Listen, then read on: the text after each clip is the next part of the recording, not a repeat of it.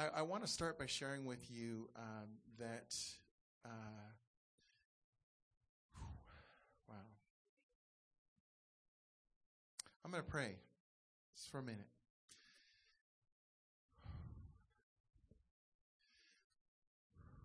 Holy Spirit, we give you full access to our hearts. Because you're the one that knows. You're the one who knows. You know us. You know what we need. You know how to get us to where we need to go. Mostly, you know how to draw us into the Father's heart, into the tenderness of Jesus Himself. And so we're giving you permission to do so. In Jesus' name. Amen.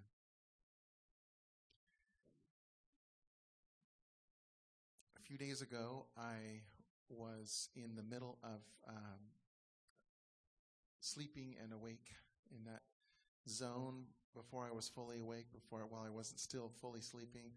And there are certain times right right in that spot where the Lord will speak things very clearly to my heart, to my spirit. And in, in this particular case, there were two things he was telling me. Um, the first was to love, he was telling me to love myself. Um, now, for starters, some of you might be thinking, well, that, that might be an odd thing for him to tell me because doesn't Pastor Brent love himself? I mean, I thought I did. But the Lord, the Lord has his reasons. Um, and anything we think we get, by the way, there's always levels and levels of depths of getting it much more.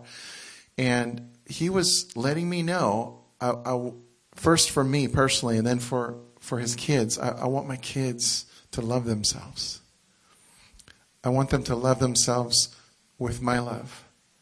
I want them to love themselves as much as I love them. So that was one thing. The other was I was, again, in this half awake, half sleep state, waking up with day and night, night and day, let incense arise. Day and night, Night and day let incense arise. One more time. Day and night, night and day let incense arise. Day and night, night and day let incense arise. And I was hearing that over and over and over again. Sierra just sang it last Saturday. And but this was a couple days later. It wasn't like the next morning, but obviously something dropped in deeper into my spirit, probably partly because we sang it that night and it went in deeper. And then through the day, I kept hearing that chorus over and over. And and sure enough, yesterday I was part of a, a worship prayer team that went over and prayed for a prayer summit uh, that Pat Chen put on, and the House of Prayer IHOP team was there, Cindy Buto and others. And sure enough, what are they singing? Day and night, night and day. God has his way of, when he wants to tell you something, he will tell you a bunch until you get it. So those were the two things. Now, they, they may, may not seem like there's a much of a correlation. I'm going to show you by the end that there absolutely is a correlation there. And, um, and I'll even give reference to where that scripture is coming from and all that. But I want to start with the, with the love part about loving yourself. This came so, so strong to me. And so I want to tell you right now, tonight, it's time to love yourself. I've told you in the last few weeks how much we've been enjoying more and more freedom of really allowing the Holy Spirit to move these evenings however He wants. And I told the Lord after I prepared this to, today, I mean, you know, when I did the slides for it, I said, Lord, now that I'm done, there you go. It's back to you. If we don't ever get to this, I'm good with that. But I also felt on His heart was really deeply wanting me to share. I didn't know whether I was going to have five minutes to share it or 30 minutes. That I didn't know. But He wants us, He says, it's time to love yourself. Um, let me go to a, a, scripture verse that all of you probably know very well. Uh, actually, it's several scriptures that say the same thing to love your neighbor as yourself. Um, it's found in Mark 12:31 and in several in, in other gospels as well. Um, Paul re-mentions it in Romans 13, 8 to 10, and Galatians 5, 14. The context, what he's saying is, if you if you love your neighbor as yourself, you're actually fulfilling all of the laws. Uh, James mentions it again in James 2, 8. Now, what's fascinating that I want to show you something, because sometimes we look at this as two commands. We look at it as love your neighbor and love yourself, that those are two kind of equal commands. Um, that actually isn't the context of, of, the, of the Greek wording in this. That, that as or like, that like or as, how it's used in Scripture, is that second part is supposed to be the norm or um, the standard. In other words, they're going to compare it to something. Well, I want you to love your neighbor. How? Well, as yourself, like you love yourself. This is the norm. This is the way it's supposed to be. This deep love you have for yourself. But we got a problem because that's not where most of us park it. And with this deep love for ourselves. It's the same it's the same way when it says that Jesus healed a man's hand. This is in Matthew 12, 13, making it whole like the other one, as the other one is. This is the standard, the norm. Jesus made this one that wasn't right. He turned it into looking like this hand. Um, another place, Matthew 17, 2 says, Jesus' face shone like the sun. So there's the picture, the norm, the sun. Now we know what Jesus' face shone like. That's what this scripture is saying. Love your neighbor as you love yourself. Um, in in Ephesians 5:29, um, Paul, Paul says, when he's talking about husbands, take care of your wives, love your wives, he uses that same thing. He says, and he says, as you love your own self, as you take care of your own body, I want you to love your wife. We're getting at a really core reason why we have so much problems relationally. Are you getting it? Unless we love ourselves as the Lord loves us, we cannot love others the way we want to, the way we know we're born to. So we got to get this one. It, may, it makes all the difference in the world. I can't love Suzanne the way I really want to and cherish her the way I really want to unless I love myself with a deep, deep love. And so all week this week, later on, by the way, I'm going to give you an opportunity to do the same. But all week this week, I was, I was after the Lord gave me this download. I, I, I said, I kept saying to myself, I love myself. I love myself with your love. I love myself with your love. I would say it often. And again, at first thought, we've all been so conditioned, you know, don't be prideful, don't be arrogant. I'll, I'll, touch on that later. But there's that thing in us that says something about this isn't quite right, doesn't feel quite right. Seems like I'm too self absorbed. And, and God says, well, really, actually, you need to be me absorbed so that you can love yourself the way I love you. But that isn't self absorption to, to actually celebrate yourself and love yourself the way He does. It's, it's truly what He wants. Again, that's supposed to be the norm. Um, I want to read something to you. I came across an amazing blog today. Um, it's it's by a guy named Dan Pearce who I'd never heard of before. I just I was actually looking for um, loving your neighbor as yourself. I was looking at some things and ran across this, and it it deeply impacted me. Um, and so I want to share it with you, but first to give it a little bit of context. The title of it is "Love Your Neighbor as Yourself." No thanks.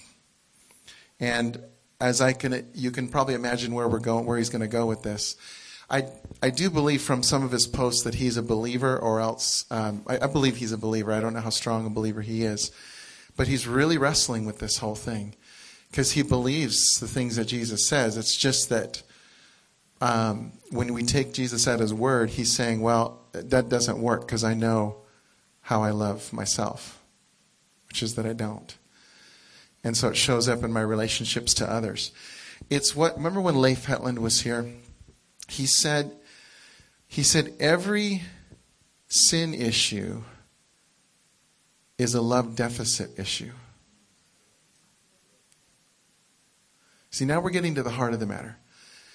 Every sin issue, any any time you do things that make you feel lousy about yourself or make that hurt other people or that just aren't your real self in Christ. Every time there's a love deficit issue going on. There's something in your heart.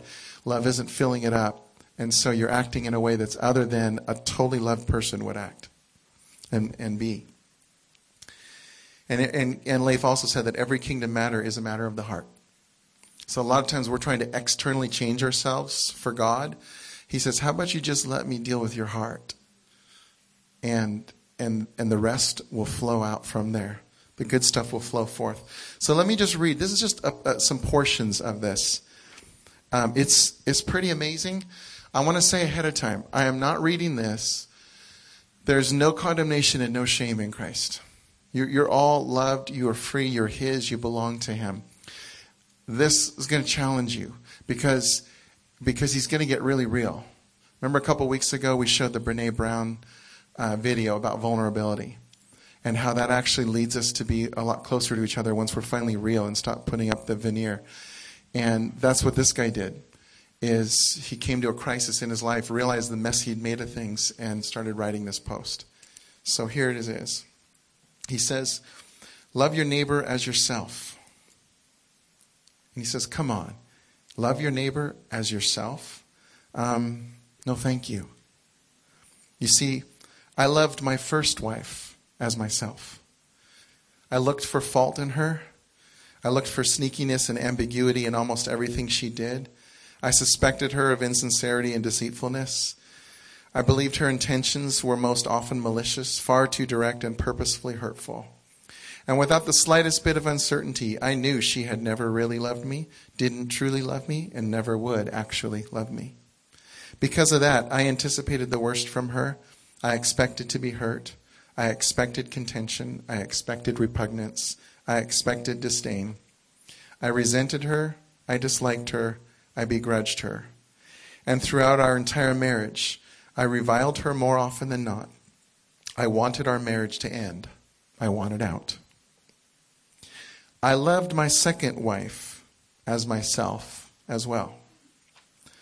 I looked for incompat- incompatibility with her. I kept watch for inconsistency in what she did and in everything she said. I looked for any and all weaknesses, and I was quick to help her see it whenever I could find it, which was far too often. I kept vigilant watch for her to regret her marriage vows to me. I looked for her to mourn the loss of her life without me. I looked for her to become acrimonious about how quickly we met and how quickly our relationship intensified. I sat with bated breath, waiting for her to admit that I was nothing more than an unhealthy ricochet of a relationship for her and for myself. And without the slightest bit of uncertainty, I knew she had never really loved me, didn't truly love me, and never would actually love me. Because of that, I anticipated the worst from her. I expected to be hurt. I expected contention. I expected repugnance. I expected disdain. I resented her. I disliked her. I begrudged her. And throughout our entire marriage, I disliked her more often than not. I wanted our marriage to end. I wanted out. That first marriage eventually ended. So did the second. And get this throughout both marriages, I thought I was a powerful beacon of a human being. I actually believed that I was an incredible person. I just knew that I was so much better than just about every other person that surrounded me. I was the guy who was loving and kind to his wife. I was the guy who brought her flowers and constantly and publicly declared my love and admiration for her. I was the guy who had it all together. I was the rock. My first marriage ending wasn't my fault. It couldn't be. My second marriage ending definitely wasn't my fault. In fact, I was so convinced of it, I'd look God Himself in the eyes and tell Him so. That's how blind I was to my own buried, secret, self loathing behaviors. And while the demise of my marriages weren't my fault, nothing else was seemingly my fault either. Sigh. I had always wanted, sorry, I had always loved my friends and family members as myself. It wasn't my fault that most of my relationships were so fragile that the slightest draft could disembowel them. I secretly knew that most of my friends were only true friends when it was convenient or when they needed help with something. I was able to see the ways in which they would use me for my time, my success, my house, or my money. I could easily see the friends that, that were threats to my wife's devotion and faithfulness to me. I had lots of fun with them all, sure, but when they weren't in my presence, I knew that many of them gossiped or talked about me just the same as I was doing to them. Surer than firewater, I knew I was the detrimental and unhealthy friend to all of them. I knew they were always talking about it when we weren't together, always thinking about it when we were. I was the fat one. I was the guy who slowed everybody else down or ruined what could have been way more incredible and more fun because I was too big and fat to make my way up a cliff face, too fearful to take my shirt off at the lake, or too insecure to extend our social ring to include other, other outsiders. When it came to my family, I knew that most of my family members only loved me if I lived exactly how they wanted me to live. I knew that they were constantly judging me. I knew that they were all only happy on the surface. I knew that they were insincere in their statements of love for me, no matter what they said or how often they said it. My relationships with family members were rarely strong. And sadly, I've had far too many friendships disappear over the years. And get this throughout it all, I thought I was the friend who was always there. I actually believed I was the friend who held all the other friends together. I just knew I was the friend who would always take the high road. I was the friend who would always have great advice. I was the example. I was the rock. I was the family member who did the most. I was the family member who always was there for his siblings. I was the son who was strong in the church and who never needed help. I was the dependable one, the trustworthy one, the unstoppable one, the honest one, the dependent one. I was the rock. No, my weak family relationships weren't my fault. My friendships that ended weren't my fault either. I would have sworn it on my sister's grave. That's how sincerely I believed it. And work? I loved my colleagues, my employees, and my superiors as myself, too. I looked for their dishonesty. I looked for their laziness. I looked for ways that they were surely skirting their duty or taking indolent shortcuts. I knew that everybody was loving and kind on the outside, yet odious and backbiting when I wasn't there. I knew that people were slandering me behind closed doors, discrediting all my successes to one another, and belittling all of my talents. I knew that there wasn't a single person who believed I had earned what I had that I was worthy to have what I had, and who actually respected and loved me as a professional or as a friend.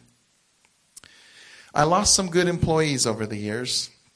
I fired some good employees over the years. Some of them shouldn't have been fired. Few of them should have been lost. And get this through it all, I was certain that I was the employee, the boss, and the colleague who was always so dependable, always had the best ideas, always was the most beloved of anybody. I knew what everybody else needed. I was adamant about what it would bring success to every person that surrounded me, and I always made it happen. I was the rock. All the problems I had over the years, not one of them was ever my fault. All of the bad relationships with those who surrounded me, it was because of their insecurities, their resentment, and their crappy attitudes. Their weaknesses, their life problems, never mine. It was never me. It was always them. No matter what was happening in my life, it was always somebody else. And at the age of 30, this incredible, awesome, talented, perfect human being found himself sitting, crying, sobbing in a dark corner one day, alone, completely, horribly, devastatingly alone, wanting to disappear wanting to die, wanting to give up on everybody and everything. And all because, over the progression of a lifetime, I had chosen to love others as myself.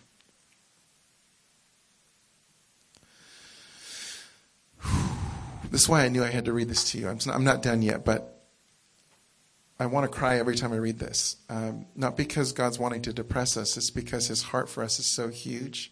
He's saying, My children, if you would just get this, so much of life would be so different if you would if you would learn to love yourself.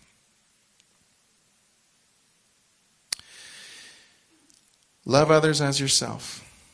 Everything I was looking for and seeing in my first wife, it was all me. It was all what I saw myself. It was the only way I loved and felt about myself. It was, it was the way I loved and felt about myself. Deep down, I can't deny that anymore. I knew I had so much fault, so I looked for fault in her. I knew I was sometimes sneaky and ambiguous, so I looked for the same in her. I knew I was often insincere. I knew I was sometimes deceitful. I knew I, I, was at times malicious and purposefully, passively hurtful, so I looked for it coming from her. I knew I didn't love her the way I should, and never loved her the way I should, and probably never would love her the way I should, so I assumed the same from her. I loathed her because I loathed myself. I grew tired of our marriage because I grew tired of having such an ugly mirror being held up to me. I wanted it to end. And so, one day, it did. My second wife got the second dollop of the love that I had for myself. I was inconsistent in my reactions and feelings for her. I felt weak and inept in my role in our relationship. I regretted our marriage and resented myself for not dating her longer. It was I who was mourning the loss of my life without her, not the other way around. I knew I didn't love her the way I should, had never loved her the way I should, and probably never would love her the way I should, so I assumed the same from her. I loathed her because I loathed myself. I grew weary of marriage because I grew weary of having such an ugly mirror being held up to me. I wanted it to end, and so, one day, it did. Every single thing I found wrong with my friends was always something that I, deep down, found wrong with myself. Every single thing I found wrong with my family, the same. Every single issue I had with my employees, colleagues, and employers was always an issue I had with myself. I just never could see it. And when I could, I certainly could never admit it. There was no way I could concede to such a radical concept, not to any of the people in my life, and certainly not to myself. Never to myself. Crap. Actually, he uses another expletive there. I didn't love I had never loved myself. In fact, I had always reviled and absolutely hated myself, as much as I didn't want it to be true, and as much as I danced through time with a freakishly happy expression to cover up the truth. Such an actuality was the only rock solid thing I had in my life. And it destroyed my life. Loving others the way I loved myself destroyed my life. And it was in that final moment when destruction had officially had her way with me that I started this blog. And that is why I have written so much of what I've written. So many of the things that have been shared here, so much of the journey to figure out what love and my role in it actually is. And so when I hear the mandate, love your neighbor as you, as you love yourself, I have to pause for a moment and reflect on the cogency of that statement. Because the truth is, there are a lot of people in this world who don't love themselves. Not truly. There are a lot of people in this world who are disgusted by themselves. There are a lot of people in this world who live lives that revolve around past mistakes and past regrets and past hurts. In fact, there are a lot of people in this world who flat out hate themselves. They hate the way they look, they hate the way they feel. They hate the way they think. They hate who they are now, and they hate who they have shown themselves to be in years or decades preceding. Many of them are the same as I was deceived, apparently happy, deep down miserable. Yes, there are some amazing people who don't have insecurities.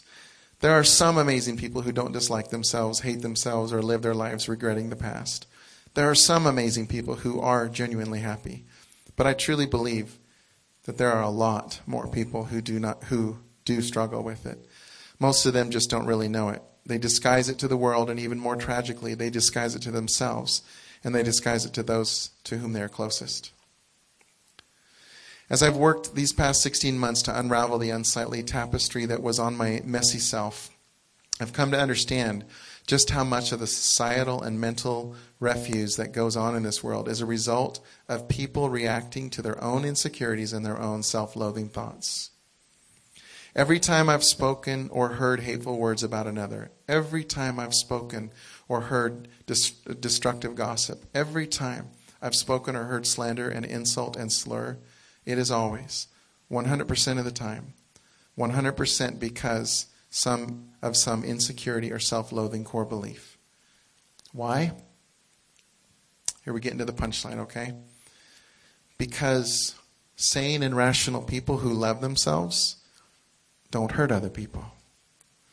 Sane and rational people who truly love themselves never hurt other people, not on purpose. They don't slander other people, they don't bully other people, they don't look for fault or ugliness in other people. They don't look for anybody who's to anything or not to anything. Of this, I have never been more certain. This is the number one most concrete realization I've come to since my life fell completely apart. People who love themselves don't hurt other people, not on purpose, ever. They have no need to hurt other people. They have no need to bully others. They have no need to feel better than or superior to others. Love your neighbors as yourself. It's a scary thought. A real scary thought, to me anyway. What the directive should probably be is love yourself and then love your neighbor as yourself. Or better yet, just love yourself. Maybe in our own path to learn what love for others is, we are eventually forced to learn how to love ourselves. One cannot exist without the other. One will never exist without the other. I promise you that. And he signs it, Love y'all, Dan Pearce, single dad laughing.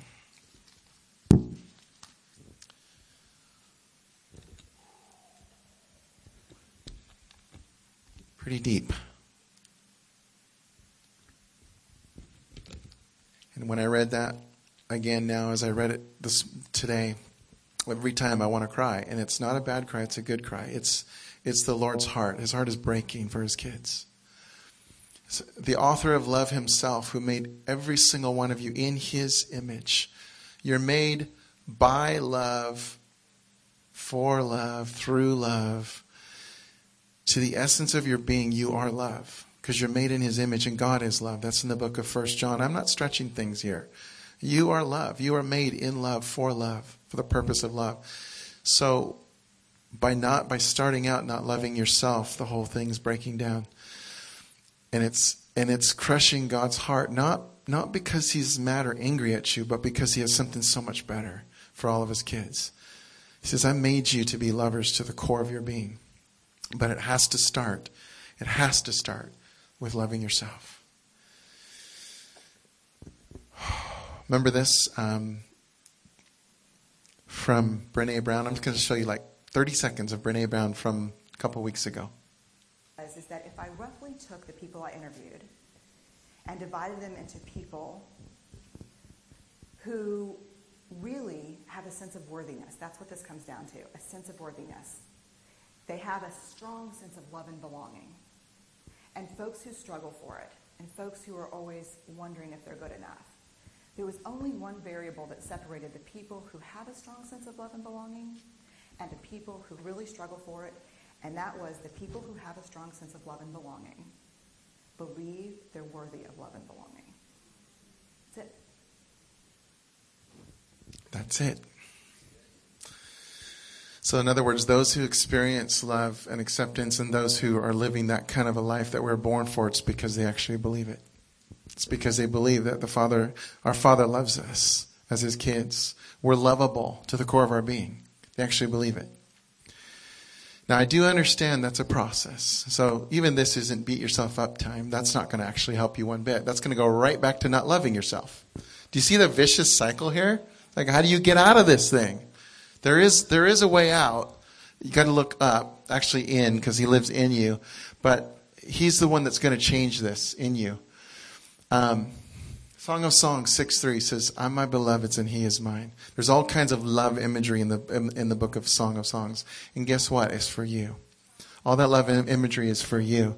You are his beloved. I am my beloved's and he is mine. You belong to each other.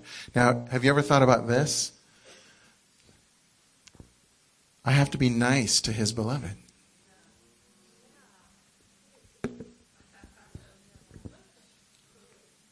You are his beloved. You have to be nice to yourself. I'm telling you, if someone's going to be mean to my honey, better watch out. Can't, that's not okay with me. And, and the Lord says the same to you, even, even to you about yourself. He says, like, that's not okay with me for you to beat yourself up. It's not okay with me for you to hate yourself. You're, you're messing with my beloved.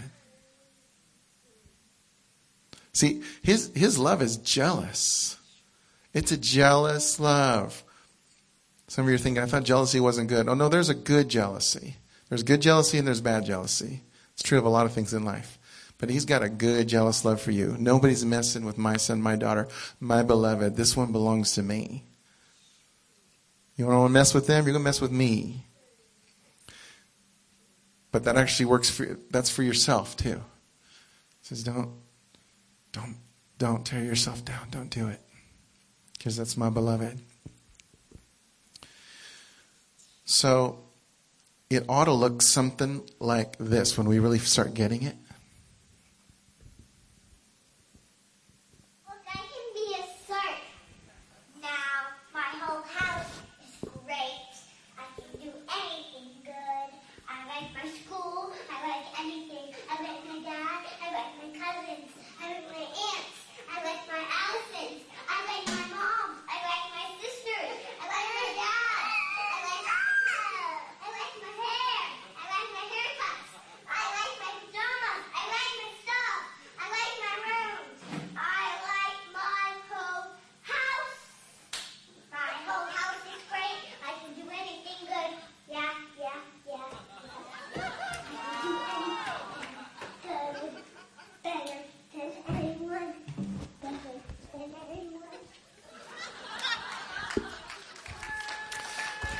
Isn't that awesome?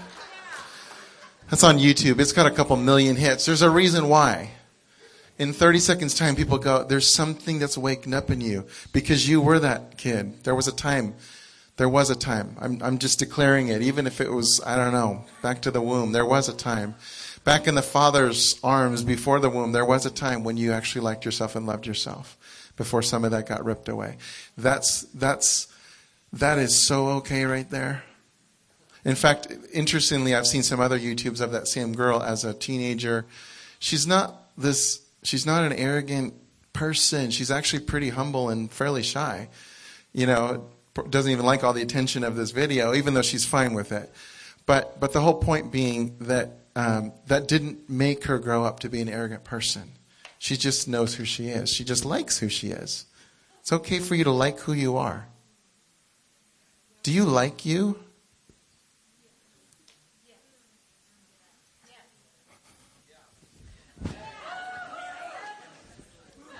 Going to make you answer that. I just be honest. Thank you. Yeah, that really wasn't honestly that wasn't me saying I'm going to wait till y'all say yes. It was like, no, I really you really need to wrestle with that one.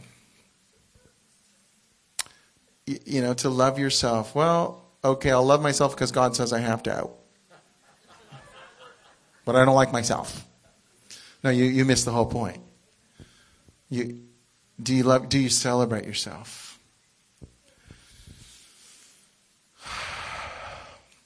So again, I said, you know, but Pastor Brent, I don't want to be arrogant or prideful.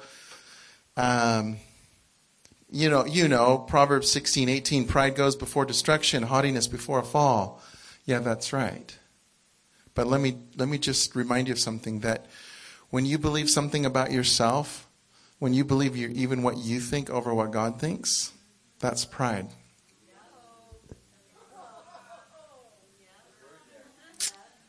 Really. Honestly, um, arrogant people, I'm not judging anybody. I'm just, in a nice, general way, I'm saying arrogant people do not love themselves. That's why they're putting on a show, a, something, a veneer. They hate themselves. So if I can put on something that looks really good and make everybody believe it, maybe I'll believe it too. So that's not the problem. Pride is saying, God, what you say is, is what I believe um, about myself. And check this out. I'm going to write, I'm going to write, read this because I just think it's that good. reading my own notes. The opinion.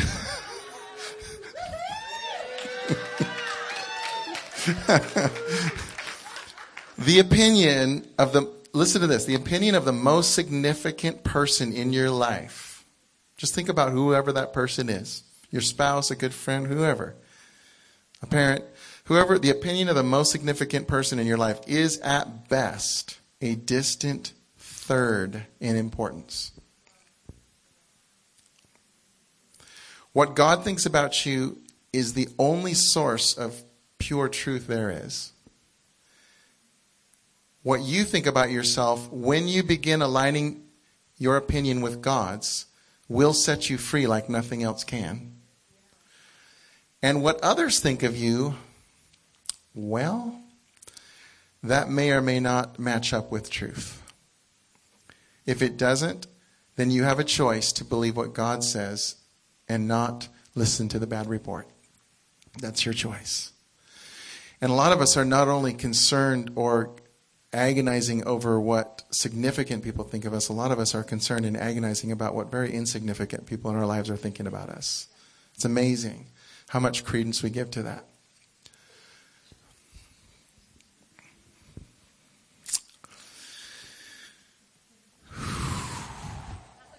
It is a good word. We're going to sing. Can you agree with this?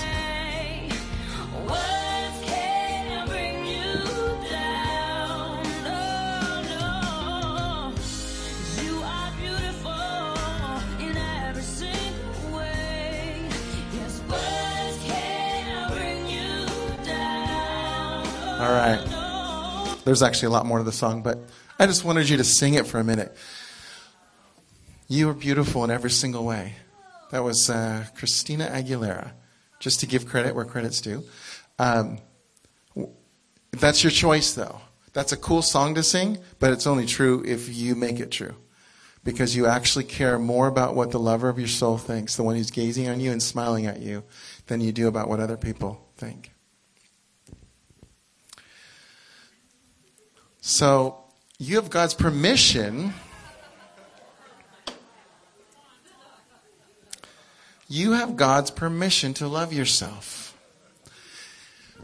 This is what most children, I'll just say most healthy children in a healthy environment, this is what they will do when they start getting used to their own reflection and realize, oh my gosh, that's me. And yeah, I like that, Donna. I like me. I love me. And what, what, what, which one of us would go up to that child and say, "You bad little boy, girl, you can't love yourself"? That's see. Do you see how ridiculous that is? You have God's permission. Not only God's permission, but He implores you. He, please love yourself like I love you.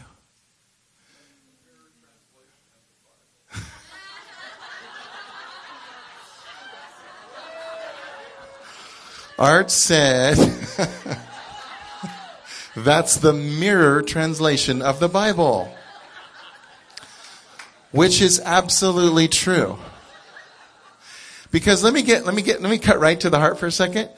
If you don't love yourself and you're made in the image of God, of Jesus who made all things, who are you not loving? Now that's, this isn't a guilt thing. Don't go, oh crud, now I don't even love God. That's not going to help you out. So let's flip that around and say, the more you can love God, one of the reasons why we spend so much time in worship, learning to love, his prayer is, and it's okay to love yourself with that very same love. See, you don't have anything apart from Christ. You have nothing, right? But when you said yes to him, he gave you everything. He took your nothing and he gave you everything. He took your crud and he gave you life abundant. And so in, in that everything includes all the love you will ever need, all the faith you'll ever need, all the joy you'll ever need. It's already yours. So you cannot say I have a love deficit. That actually is not entirely true because it's there. What we are saying is I need to I need to get in connection with that love that, that's in me. I need to start believing who I really am, made in the image of my creator who loves me. So this is what we're going to do for a moment. I would like you all, so you can see the picture now, but just for a minute, I would like you all, most of you in this room are, are visionary to this point, what I'm going to try to do with you. So if you wouldn't mind, close your eyes. And I want you to go to the place where you most normally look at yourself in the mirror, in your home, or where, for most of you, it's going to be in your house. Wow.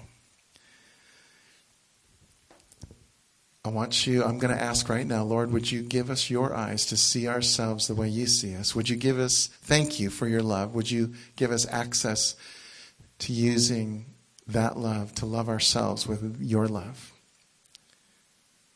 And what I want to encourage you out loud, as your eyes are closed, as you're looking at yourself in the mirror, would you say, I love myself with God's love?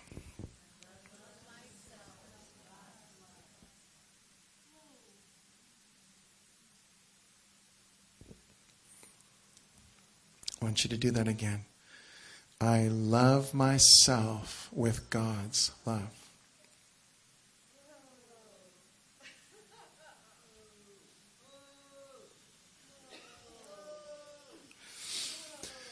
Keep looking at yourself in the mirror. And I want you to say, I choose to love me as you love me.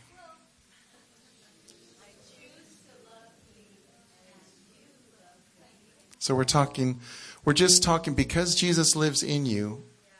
See, you're using his love. You're saying, you're looking at yourself and you're saying, I'm choosing to love myself as you love me, Jesus, because you're in me.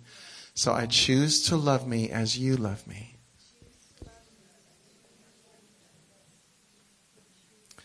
Now, here's, I'm going to simplify it, and this might be the hardest one of all for you to say. Look in the mirror, look at yourself in the mirror, and say, I love me. See, you know what? I heard lots less voices that time. But, because now we're getting down to the core. Oh, wait a minute, I have to love me. Yeah, I, I love me. Yeah.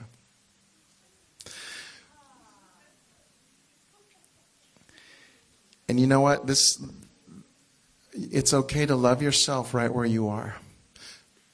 When you look in a mirror and you see things about yourself that you wish were different, especially that's where we go after looks. We tend to see looks, things we don't like. It's okay for you to love yourself exactly the way you are because this is what's going to happen. As you start actually loving yourself, you will start taking care of yourself in different ways because you have a different motive now. Love is a very different motive of wanting to take care of the one you love is a very different motive from what is your problem? Get over it. What what's you know beating yourself up? What's your problem? You ever heard yourself say these things? See, but that's not loving. You're not. That's those motivations will not last. Love is the motivation that will last.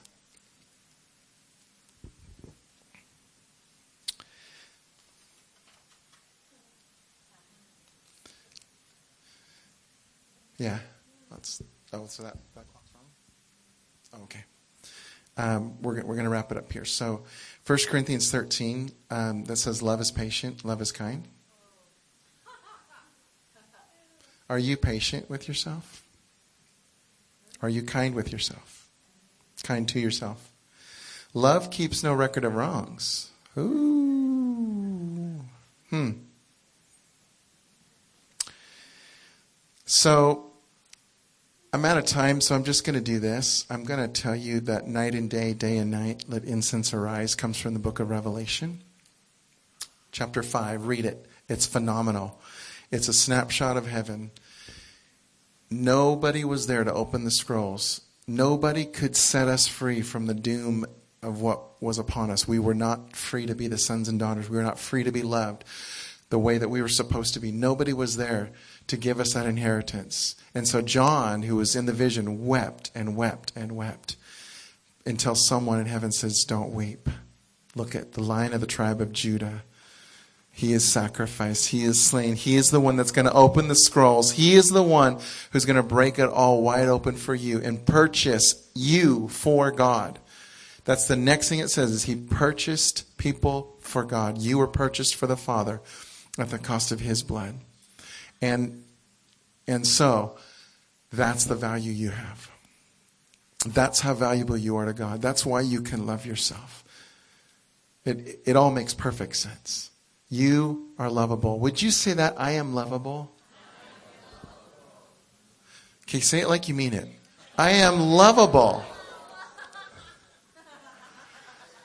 Su- Susan told me this a while back about about her dog. Her dog is one of those, you know, you know, and and just knows he's lovable. And so of course everybody loves on him.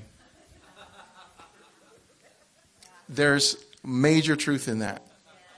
The more you get how lovable you are, the more you will actually attract love. It's the way of the kingdom. So, um, wow, night just flew by, but I enjoyed it. I totally enjoyed being with you all. I really mean it.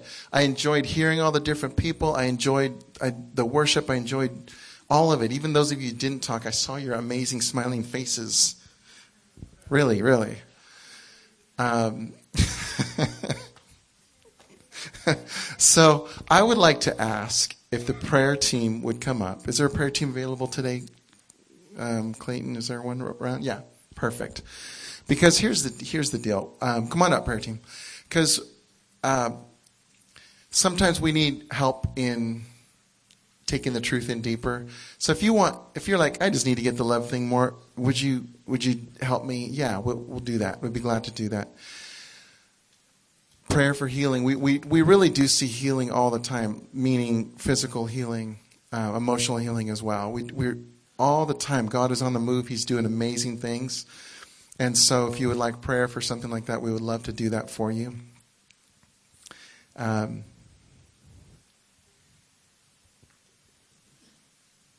you are the apple of God's eye. You are the apple of his eye. You're the one he always wanted. You make him incredibly happy.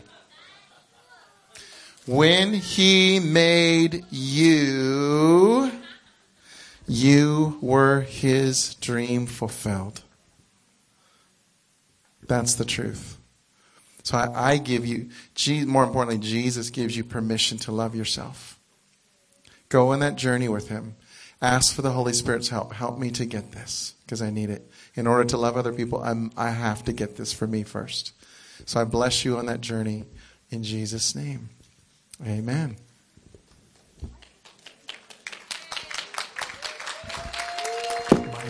isenção.